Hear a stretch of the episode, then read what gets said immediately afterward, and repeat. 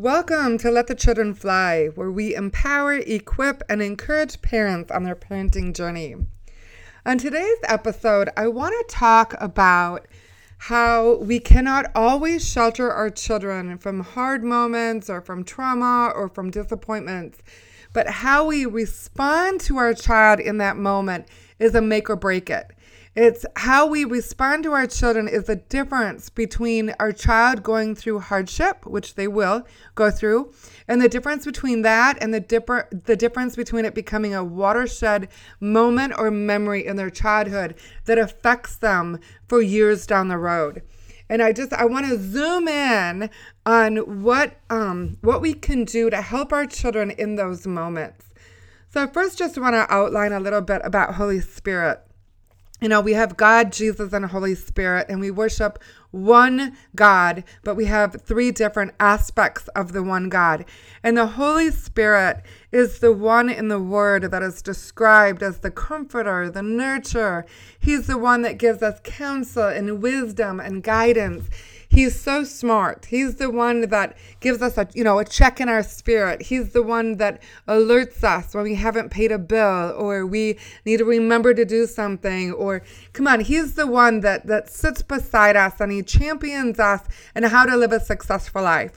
He's the one that gives us a little tap on our shoulder when we are getting off, maybe to, into temptation or doing something that is outside of what the Father God has for us. So, Holy Spirit really is our guide. He's the one that, that instructs us in our life so that we can live a successful life. And so we have God, Jesus, and Holy Spirit. And that is modeled through mother, father, and through our siblings in the family. It's why family is so important to Father God as they all have very significant roles for the next generation, for our children. And so it's the mother who really models who Holy Spirit is through her nurturing and her comfort and her teaching and, and guidance. And I just, I want to just highlight that because. Um, you know, we cannot shelter our children from going through hard things. We just, we can't. Whether it's the bully on the playground or um, a misunderstanding with friends or or through trauma. I mean, come on, trauma happens. And maybe it's through a loss of a pet or through a divorce or a death of grandmother. Or, I mean, there's just so many things that could happen to a child that bring their hearts discomfort some of it being from at the hands of somebody else's sin sin or their wounds. And some of it is just normal natural stuff that just happens because we live in a fallen world. But anyway so we cannot stop that. And when parents position themselves as trying to make their child's world perfect you are putting yourself in a position of playing god because there's no way that a human being could perfectly protect another human being that that job is is really truly reserved for father god. But there is something that we can do as parents when our children endure, endure hard things. And that's what i want to talk about today. And i want to um in testimony form, I want to introduce you to my real sweet friend Amy. And she's in one of my mentor groups, and she um, has two little children, and she is just dynamite. If you if you met Amy, you would just fall in love with her. She's gorgeous. She's so kind. She's sweet. She's beautiful. She's a leader. She's fierce. She's powerful. She's creative. There's just so many things about Amy that I've just fallen in love with. And Amy has has shared um, uh, in her journey about having these different um, interactions with people where she just feels invisible, where maybe she's met somebody like 12 different times and they still forget her name, or she just feels like people have permission to dismiss her. And she's felt this in high school, she's felt it. Um, and in her present um, church and in her present lifestyle or life. And um, you know it's it's not even something that she's ever been able to put her finger on as far as why it happens but it is something that has become such a pattern in her life. She's just it's almost like she's come to expect it because it has been so normal and so familiar in her life so Amy and I got together recently and we were just kind of unpacking what is this that's keeping her from being the fullness that the Father God um, has for her, has knit her and created her to be. And you know, she started sharing about how she was uh, an only child and the first time that she was dropped off for school and she was left there. And it was a pretty traumatic event. And I agree. For children, when they go to um, school for the first time, they're encountering all sorts of uh, different things, different spirits, different people carry different things and, and different personalities. And come on, the list is endless as far as what a child experiences in that moment. So I'm not obviously not advocating don't put them to school or don't help them walk through that milestone, but I am validating it's a very big deal for a child to um, to walk through that for the very first time. And so that was her first experience or memory that God revealed to her as far as feeling invisible and just having really strong emotions. And so it kind of taught Amy that um, things were all up to her and that there really wasn't anybody there to really kind of help her. She was left, obviously, for the day at school and she was dealing with the trauma and the um, just the profound feelings of feeling all alone and very isolated. And shortly after that, um, Amy's mom worked um, about an hour away or was out of town, and, and her mom had already arranged for a sitter to come and pick up Amy when she was six years of age at school. And that sitter forgot. And so for six hours, this six year old was left and they couldn't reach the mom, they couldn't reach the babysitter. And um, come on, six hours is an incredible amount of time um, for anybody. I mean, come on, picture an adult being left for six hours, but for a child to be left for six hours, I mean, that's just an astrono- astronomical amount of time. And so they eventually, the school eventually called the police, and the police came and filed a report against the mom for um, child neglect um, even though the mom had a uh, sitter arranged, it still is the mother's responsibility. And so here Amy is, this little girl, and she was left, and now she's dealing with her mother, who is obviously upset and scared. She's dealing with the police that are involved. She's dealing with the school. There's just a lot of things going on in the atmosphere for, for Amy when she was little, when she was six years of age. And I just, I want you to zoom in on the mom for just a minute and I want you to picture um, a single mom who did everything right. She got her a babysitter for her daughter, and um, that her daughter was left. And I want you to picture what that would have felt like for a mom. Just those overwhelming feelings of, of um, feeling helpless, especially being so far away as well. And I want you to picture the mom now having the police involved and that they filed a charge against her for child neglect. Come on. There's not a mom in the world that would not that could not crawl into the horrible, horrifying feelings that that would um, that you would feel in that situation. And um, I want you to picture the atmosphere of the mom that night scared, overwhelmed, probably mad, fearful, shamed. Oh, come on. Shame was all over this one. And I want you to picture little Amy, six year old Amy, going to bed that night and I want you to see that the trauma was not in the event. The trauma was not that she was physically left for six hours. The trauma happened and why it became such a watershed moment for her.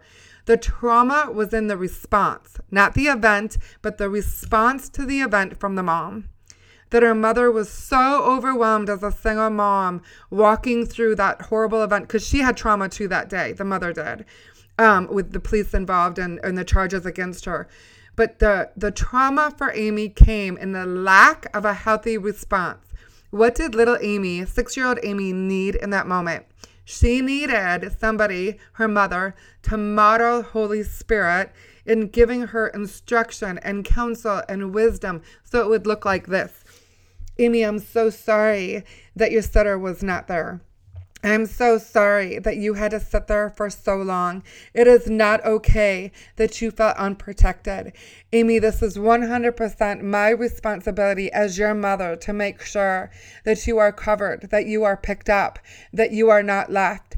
And do you see what I'm saying? It would have required what Amy needed in that moment as a little girl is she needed a mother to come in and instruct her about the events of her life and about kind of like the why of what happened and to take responsibility for it. And instead, what happened is Amy felt not only her atmosphere of, of the trauma of being left, but she felt her mother's atmosphere of what her the trauma of what the mother was going through, the fear, the anxiety, the anger, um, the shame, etc. Um, And so, what happened because nobody was there to come alongside Amy and instruct her and to give her counsel and wisdom about what had just happened? The enemy did. And the enemy came in and said, Well, it's because you're invisible. Come on, when we do not operate, especially as mothers, we do not operate in our God given role to instruct and to give counsel to our children and to help them to discern and, and to interpret life events, the enemy will the enemy will. And he will come in and he will find a reason why um, that happened. And he will speak a lie over that child. And here, for all these years, because that was a truth based um, uh, situation for Amy. It's it's like there, she had a hula hoop around her, and in her hula hoop, she was releasing "I'm invisible" because that's what the enemy instructed her and told her about herself because of these events that had happened. And so everywhere she went since then, even into being a grown woman, into a mother of two young children, she was releasing into the atmosphere, hey, I'm invisible. And so, what would happen when somebody would meet her? They'd come up against the hula hoop first, and they would actually feel, even though their eyes couldn't see it and their they couldn't see it in their mind, but the spirits knew, could feel it, or their spirits were aware. Oh, eh, this this girl right here, she's invisible. And what would they do? They would treat her like she was invisible. Come on, you guys, this is so powerful. I'm just so thankful for Amy's courage and for her willingness to do the hard heart work and that she was brave enough to come and look at what had happened to her when she was younger. I want to highlight too that we are mind, body, and spirit. And so when Amy was left, it, her body was left. She was physically left. She was physically neglected or left uh, left behind. So that stopped the moment that the school and the police officers got involved. So now her body is safe. That's awesome. That's the first place to start. Then the second thing is Amy probably was very worked up. She probably had a lot of tears in in processing that. And so the second thing is to help her with her emotion and let her know that she is now back reunited with her mother and back in her own bed and in her own house that she's physically safe. So that's the second thing. But the third thing is is it also happened to Amy's spirit. And and in that event, there was a spirit of trauma that was traumatic, and there became a bona fide spirit of trauma that attached itself to that event for Amy. And even though Amy's done the hard work over the years of, of reliving this memory or going back to it and doing some some really good deep inner healing work, um, she hadn't yet uh, resolved it in the spirit realm. And I just think this is so amazing. I'll leave you with this. She reported, she said, Yeah, a lot of times I've done inner healing ministry, and when I leave, it's like I need to go take a nap. And she said, But this time I feel so light and so free. I just, I, I feel so alive. And I told her, I said, well, be, that's exactly what I'm saying, Amy, is that before you were doing the the um the heart work, the soul work, and we do need to do that. You cannot skip that. Um, that you needed to go through the and and and, and get healing in the emotions and the soul. And when you relive trauma, yes, it feels heavy and it feels like it took something from you. Like you feel like you were hit by a Mack truck when it's all over. It's good, but you also feel emotionally exhausted. But with um with my session with Amy, what we went after is in the spirit realm, and the spirit uses different tools than when we're going after the soul. And so we were relying, uh, uh, we were aligning things in the spirit, and we were breaking that spirit of trauma off of her. So the trauma left. So there was a weight that actually came off of Amy, and so that's what she was experiencing the lightness because it is so important that we deal as adults, we deal with events through our mind, our body, and our spirit. Anyways, I hope this blesses you. And what I want you to get, let me just put the bullet points here. What I want you to get is it we cannot keep our children from trauma. We cannot keep our children from enduring hard things on earth. Life is hard sometimes, and our children are not exempt. But the way we respond to it is the difference between it being full blown trauma or lasting trauma and it being just a hard event. And what a child needs is they need for a parent, especially mothers, dads can do it too, but especially mothers, to come alongside and to give them instruction and interpretation. Come on, in a divorce, we say this happened because mom and dad and we are we're filling in some of the blanks we're not telling the children the full story and putting the weight of, of all of the details on them but we're filling in the blanks that this one actually is mom and dad's responsibility not yours or when a when a child is being bullied from the playground as we say, you know what? Johnny did that because Johnny doesn't know who he is. Or Johnny is hurting a lot inside. That's why he feels the need to hurt somebody else. This is not a reflection of your worth and value. And we're coming along and we're filling in the blanks and we're giving our children instructions to help paint the accurate picture of some of the events that they are walking through so that so that the enemy doesn't do it for them and then it becomes a lasting memory and the trauma continues. Anyways, I hope this blesses you guys today. Um, way to get in the game and to be the instructors for your children.